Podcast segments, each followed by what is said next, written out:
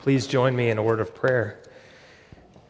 Lord, as I think about how you open the minds of your disciples to understand the scriptures, I pray that you would again do that for us, that we might understand what it is that you are doing in our world, what discipleship looks like, and the ways that you're building your church. Lord, would you help me now as I preach? For I ask it in your mighty name. Amen. Well, as I mentioned, we're starting a new preaching series this morning, and um, I want to start by thinking about one of the cruelest forms of punishment solitary confinement. If you are a fan of movies that involve prisons, there are plenty of them out there. A couple that come to mind one is Cool Hand Luke uh, great movie where Paul Newman has a problem with authority, and as a result, he keeps being put in solitary confinement. Each time he stands up to authority, he ends up in the box. Another one is The Great Escape with Steve McQueen. He keeps trying to escape from this prison while a bigger escape is being planned, and every time he gets caught, they throw him in the box. Solitary confinement. And then, of course, Shawshank Redemption with Tim Robbins. When he finds somebody that can actually get him a new trial, the warden suppresses that and throws Tim in the hole for 30 days. And when he speaks up, it becomes 60 days. And after he's been in there 60 days in a dark room by himself, no interaction with people, they open the door and the light comes in. He just looks half human. It's just so bad. And the reason is because God created us for relationships, He made us for community. We thrive when we're in God centered community, and we wither when we're alone. This isn't just an extrovert introvert thing. Introverts need community as much as extroverts. We were made that way.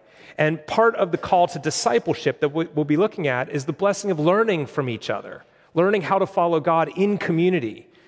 The word disciple literally means learner in the original language, and discipleship is the process of becoming learners together.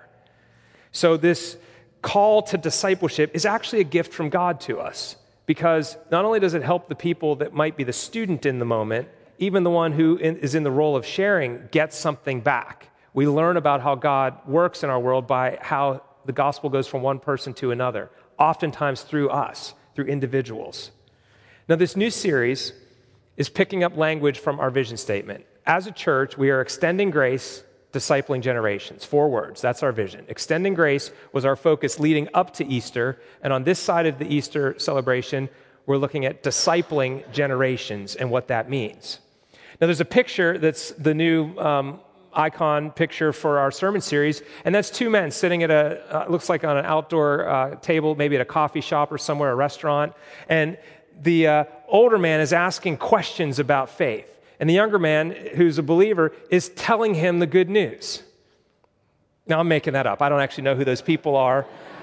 I just really like the picture, and I like to reverse the gender or the ages on that and suggest that maybe the younger guy has been walking with the Lord for 20 years and the older guy is not yet a believer. Or maybe the older guy is saying, Hey, listen, Sonny, I might be old, but I've got truth for you, and he's sharing the gospel with them. I don't know. But I really like that picture because faith is always passed from one person to another person. Any one of you in here that is a believer can right now think of at least one, if not multiple people that God used to bring you to faith. Very few, if any, had Jesus directly disciple you himself. He always works through people. Who are those people? Think about that for a minute. Now, Christianity is meant to be a it's a personal thing. It's personal, your relationship with the living God, but it shouldn't be private. A lot of my experience in the church growing up was that your faith was kept private. It was rude to talk about it out in public places. And I think that is a, a gross misunderstanding of what Jesus would have for us. He expects us to be his witnesses. A witness is not just somebody who's seen something, but somebody who then stands up and gives testimony I have seen the Lord. Let me tell you about this life in Christ that I've found. That's what a witness does. And so it's, it's personal, but it's never meant to be private, it's meant to be shared. But we have to recognize something that we take for granted here. Christian community is not a sure thing. There are many people that are lacking for a community of faith to be part of. Consider this quote from Dietrich Bonhoeffer. He wrote a little book called Life Together. It came out of some work that he did when he went back into Nazi Germany and secretly began to lead a seminary of men being called into ministry. Of course, this was against the Nazi government, and he was in there um, with this little community for a season and having a sweet time of fellowship as they learned from one another and as he led this seminary. And he wrote this little work called Life Together, and he said this. It is by the grace of God that a congregation is permitted to gather visibly in this world to share God's word and sacrament. Not all Christians receive this blessing. The imprisoned, the sick, the scattered lonely, the proclaimers of the gospel in heathen lands all stand alone. They know that visible fellowship is a blessing. Is a blessing. Somebody I talked to recently said, we love our church here, but we don't like Florida. We want to we want to move somewhere else, but we can't walk away from this church. The only thing keeping them in Florida is, is this church. And I praise God for that. I don't want them to leave. But they recognize the church and the fellowship is a gift from God, and they might not find that where they want to go. In fact, where they want to go is up in New England, and there's a good chance they won't find it up there uh, because the numbers show that it's, it's very minimal Christian presence up there in these days. But Christian community is a gift when we have it. And Bonhoeffer, not long after that, would be arrested. He'd be put into the Tegel um, military prison, and um, he was so full of life and the Lord, and he was known as a pastor, a Christian minister, that some of the guards who were sympathizers secretly would smuggle him into a different cell so that he could come and share a word of hope and good news to people that were despairing. People that had been put in prison by the Nazis were despairing, and he was able to go into their cell and encourage them that you might be in here trapped, but the Lord is not. Uh, he's not out there. He's in here with you. And he would bring the good news to them and encourage them. It was one of, one of his ministries. He ended up uh, dying for his faith. He was, he was um, arrested for his part in a conspiracy to remove Hitler, and it didn't work. It was a failed conspiracy, and he ended up being arrested. But he found these despairing people in this prison where he was for 18 months and was encouraging them, sharing the gospel with them in the hope of the resurrection. But you don't have to go to a prison to find despairing people that are in isolation. They're all over the place. You know them, they're in your lives, they're in your neighborhoods, at your workplaces, some in your families. There are people that need good news. And if you're a believer, you have it. You actually have good news. Now, some people this morning really need a word of good news. You need to hear the gospel this morning. And where are you going to hear it? Somebody has the good news. Many in here do. I want to encourage you to share the good news with those that need the encouragement of it. Not just the pastor in the pulpit, but person to person, sharing the faith. I have a friend, Mrs. C, who's done youth ministry for years as a volunteer, and she would take a couple of girls out for a cup of coffee or whatever, or dessert or something, and she resolved early on to not talk just about superficial things. She made sure every time they met, she had a word of encouragement from the gospel. She would take them into the Bible and say, Here is the Lord. Consider what he's doing in your life. And it would encourage them with that. She was passing on good news. She was being a witness for Christ. She would tell them some of what he is doing in her life. Many people came to faith through Mrs. C, and she's still serving in this way. Now, I, I, imagine for most of you, you're familiar with the Great Commission from Matthew 28, but you might not have ever thought about the fact that all four Gospels, not just Matthew, but Mark, Luke, and John, have a commission at the end of them, where they've, the Gospel er, has recorded some of Jesus' words to his disciples before he ascended to heaven. In Matthew 28, you're familiar, it's the most famous, it's the one where he says explicitly, make disciples. That's where we get, that's where the church universal gets its marching orders. That is the mission of any faithful church to make disciples. But he says it in different ways in the other gospels. We just heard from Luke's gospel where he says, You're my witnesses. You are supposed to be witnesses, which means to give a testimony of what you have seen. Now, my preaching text for today is actually from Acts. So if you want to turn to page 913, we're going to look at the start of the early church right after the resurrection. Page 913 is Acts chapter 5. It's verse 14 in there that in particular caught my attention. We're going to be in Acts for these next six weeks, looking at how God advanced his church right after Jesus' cross and resurrection. And it was verse 14 that caught my attention because it says, And more than ever, believers were added to the Lord, multitudes of both men and women. More than ever, multitudes. Those are big words. The Lord is the one who is adding, by the way. And here it's in the passive voice, the, the believers were added. Who did the adding? Well, if you look back to chapter 2, 3, and 4, it was the Lord. The Lord added daily to their number those who were being saved. The Lord was doing this. So he was bringing people, which makes me think, and I've been asking this question of myself, I've wondered for a long time now, what if God suddenly wanted to bring 100 or 200 people to this church all at once? Would we be ready for that? Would we be prepared to integrate them into the community, to disciple them? What if they were brand new believers that all gave their life to Christ and were here? My main premise this morning, my main purpose of this, my one sentence sermon, if you will, is this Jesus adds people where discipleship occurs. I think the Lord is looking for those who are able to help another person along and willing to do it. That's why the Lord was bringing people into this, this situation in Acts. And hear me on this more people is a mess. It's work. It messes up the status quo. They sit in your seat and they change the dynamic of your small group and they, they make church take longer because communion goes slower or whatever. If you want to see an example of it, just look at cha- chapter 6. It says, Now in those days, when the disciples were increasing in numbers, a complaint, dot, dot, dot. A complaint came out. They had more people, and now they weren't caring for the widows like they had been there was a neglect happening. So they had to ordain a whole bunch of deacons to oversee that. They had to change their structure and their system of how they were serving people. This is the result of growth. So I want us to recognize that the Lord is the one who wants to grow, and He calls us to help by making disciples. That's our part. Now, what is it that they came for in Acts chapter 5? Look first of all at verse 12. It says, Now many signs and wonders were regularly done among the people by the hands of the apostles. And they were all together in Solomon's portico. So they're in the holy city in Jerusalem. They were there. This is right after Pentecost, so they were full of the Holy Spirit, and God was anointing them. There were healings, there were deliverances. The Holy Spirit was moving powerfully, and people saw that. Last week for Easter, I talked about one of the powerful assurances of the resurrection is that lives actually are transformed that God does change people's lives. And I can name a half a dozen or more of you just recently that through simply the prayer ministry in here in church have had an experience of the living God. Some through physical healing, others through specific circumstances lining up in their life. I had a man uh, this just after nine o'clock this morning, tears in his eyes, telling me how he said, I went to prayer because you asked some of us to go to prayer extra. You know, during Lent, I was just kind of obeying. I didn't expect God was going to answer those prayers in such a way. He was blown away. It was the power of God moving in his life.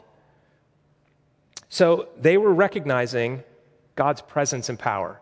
Now, I'm not saying I'm going to put people out in the shadow of you so that when your shadow falls on them, they're healed, like what Peter was doing here. Although it's not beyond the Lord to do that again, it's certainly possible.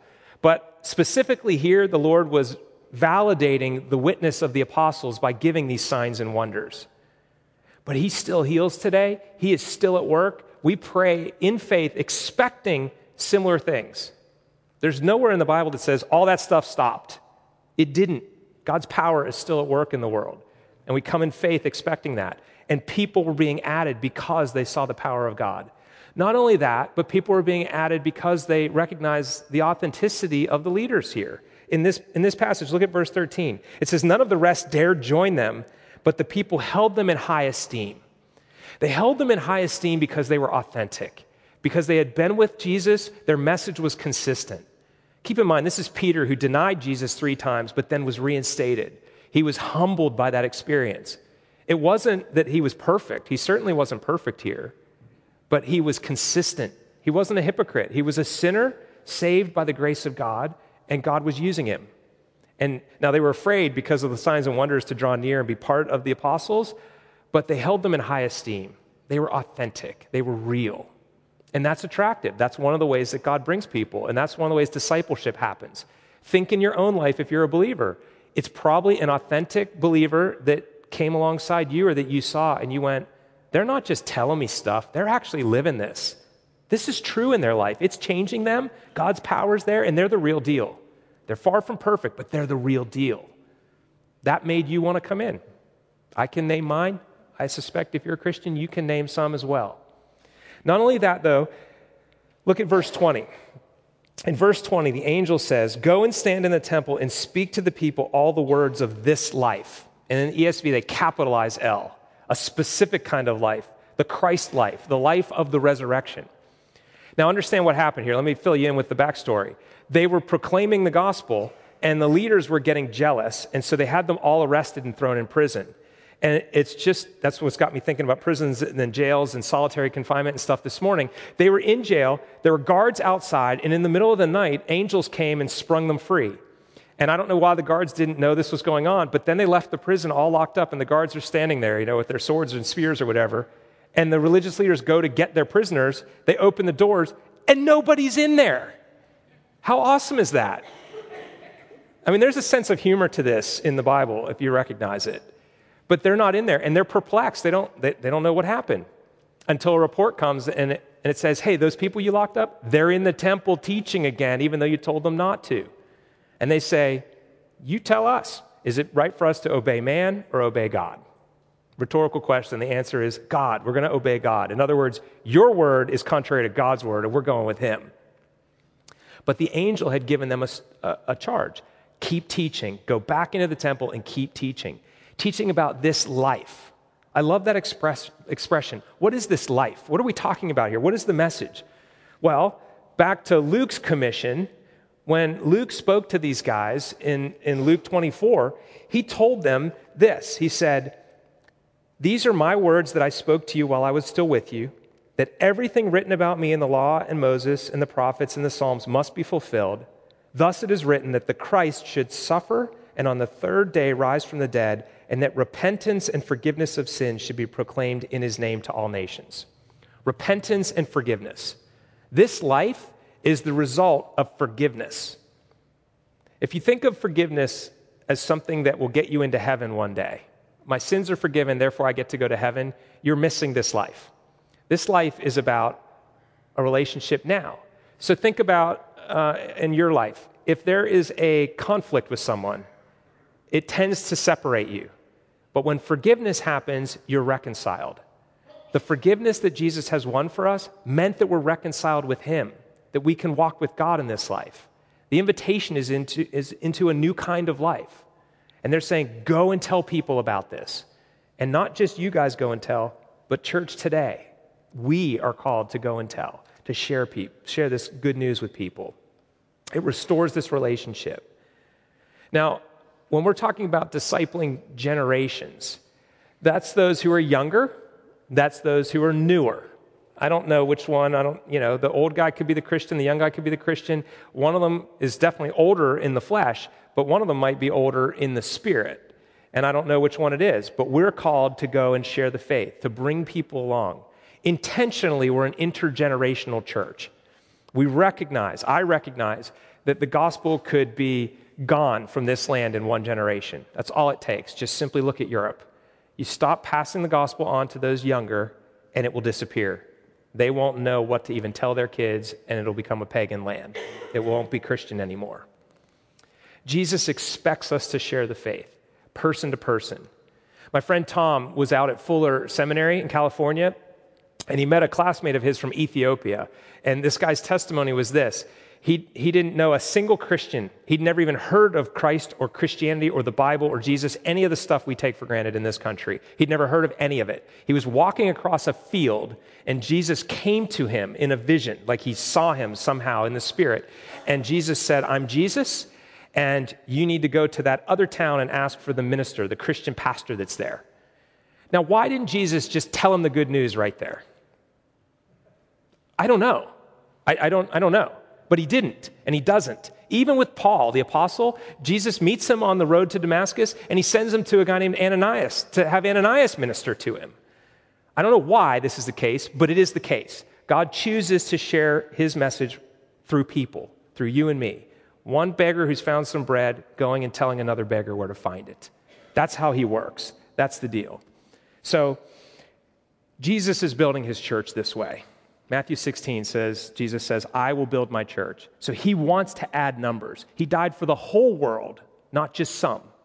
He's patient, not wanting any to perish, but everyone to come to salvation. He's doing that. He also promises to be with us. So the Great Commission from Matthew uh, 28, and at the very end of it, he says, And behold, I'm with you to the end of the age. So he doesn't just say, You guys go do it, and I'm going to take a rest over here. Oh, he's in the midst of it. He's with us the whole way. He's preparing people, he's helping us share, he's giving us personal experiences in our relationship with him so we have things to tell. We are witnesses to something that is real. That's good news. And Jesus adds people where discipleship occurs. So here's what I want. This is the application. Here's what I want for you, for me, for our church. Let's increase our intentionality. Now, if you're here this morning and you're not sure yet if you want to call yourself a Christian, you're still seeking, questioning, you're checking this thing out, I want to encourage you to increase your intentionality as well. I want to invite you to be bold and honest in your questions of Christians you know. That might be some people sitting here. Go ask them. Tell me about this life that the pastor was talking about. What is that? What does it mean for you? Those of you that are Christians, get ready. Because if they come to you with a bold and honest question, all you have to do is tell them what Jesus means to you and how you experience him. So I want to encourage you to actually do that. Second thing is if, if you are a believer, if you're a Christian in here, I want you to pay attention to those that God has already placed in your path. One, if you're in a family, if you have kids, your primary job is to be the one who disciples them. So, yes, we have great children's ministry and great youth ministry in the church, but those are just supplements. The primary place for discipleship is in the home. That parents are charged from the old days, from Deuteronomy 6, the Old Testament, the parents are charged with telling the next generation about the gospel, about Jesus. Tell your kids, make it explicit. Don't keep your faith private. It's personal. Don't make it private. Tell them. Share. Open the scriptures to them. Make your home a Christ centered home. Don't just outsource it to the specialists at the church. The children's ministry and the youth ministry, their job is to help you do your job. So your family is your primary place. And grandparents, sometimes you have to jump over your own kids and disciple your grandkids. Be bold with that. Go for it. Tell them why you're a Christian. Kids, sometimes you need to push uphill and encourage your parents. Disciple your family. Share the faith with your parents if they don't know the Lord yet. Also, look for the person of peace or the people of peace in your life. I preached on this, I don't know, a while back. A person of peace is what Jesus taught his disciples to look for. A person of peace welcomes you, they listen to you, and they serve you. Don't try and share with people that God isn't preparing you to share with. Just look for those people of peace. One of the things that I'm doing now is I'm starting a list for the fall for Alpha. We're going to do a 3 for 30 campaign again. We're going to pray for people to invite into Alpha so they can, they can experience Christ. Even now, start doing the early work. Don't wait till the last day. You can't do a 3 for 30 campaign on day 29. If you procrastinate on this, you miss it. When Dan and I start announcing Alpha, if you go, oh, I got to find some people, you're not paying attention. The intentionality of discipleship means look around. Right now, there are people that are hungry. The Lord is building his church and he's putting them in, in your life. Just look for the people that welcome you. They, they accept you. They, they, they, they generally are, they smile at you. Let's be simple about it. They listen to what you have to share. They care about your story. They are interested in your life and they serve you in some way It might be as simple as sharing their lunch with you or whatever. Look for those people of peace. God is preparing them, He's putting them in your life. Disciple them. Give testimony and witness to them. That's a way to be intentional. Even now, start saying, hey, this fall, come September, we're doing this thing called Alpha. Love to have you come with me. Start talking it up, start sharing. Let's add intentionality because Jesus adds people where discipleship occurs. We're going to keep looking at discipleship in the next couple of weeks and try and get our heads wrapped around it. But let's now pray for the Lord's help in this work. Lord, it's humbling to think that you use us for your kingdom. I don't know why you've decided to do that, but I'm grateful for it. It's a great honor. I pray for Grace Anglican Church that you would make us bold in doing so, that you'd give us the courage, like the man born blind in John's gospel, who just was blind, met you, and told others. Make it, make it like that for us. Help us to experience you and want to tell other people about it. And I pray that our church would be the kind of place that you can entrust those that you are bringing into your kingdom to. We'd love to see that happen, Lord. And we pray it in the name of Jesus. Amen.